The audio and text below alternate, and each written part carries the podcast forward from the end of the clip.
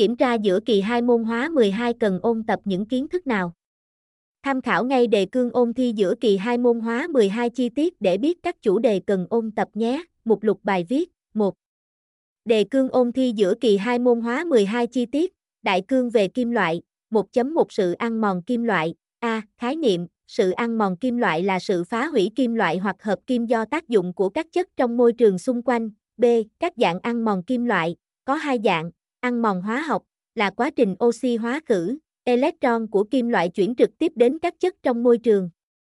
Ăn mòn điện hóa, là quá trình oxy hóa khử do tác dụng của chất điện ly, tạo dòng electron di chuyển từ cực âm đến cực dương. C.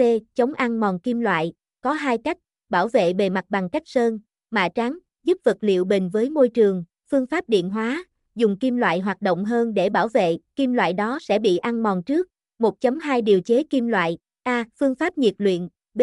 Phương pháp thủy luyện C. Phương pháp điện phân 2.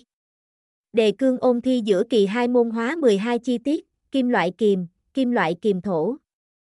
2.1 Kim loại kiềm, 2.2 Hợp chất kim loại kiềm, 2.3 Kim loại kiềm thổ, 2.4 Hợp chất của canxi, 3.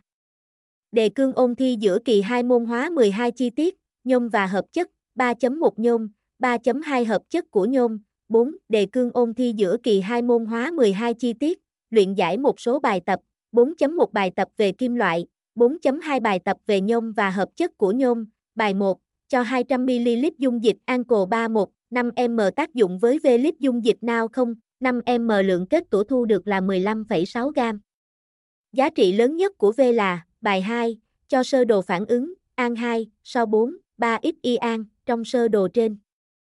Mỗi mũi tên là một phản ứng, các chất ít, Y lần lượt là những chất nào sau đây, trên đây là toàn bộ kiến thức cần ghi nhớ trong quá trình ôn thi giữa kỳ 2 môn hóa 12 mà VUIHOC đã tổng hợp lại cho các em.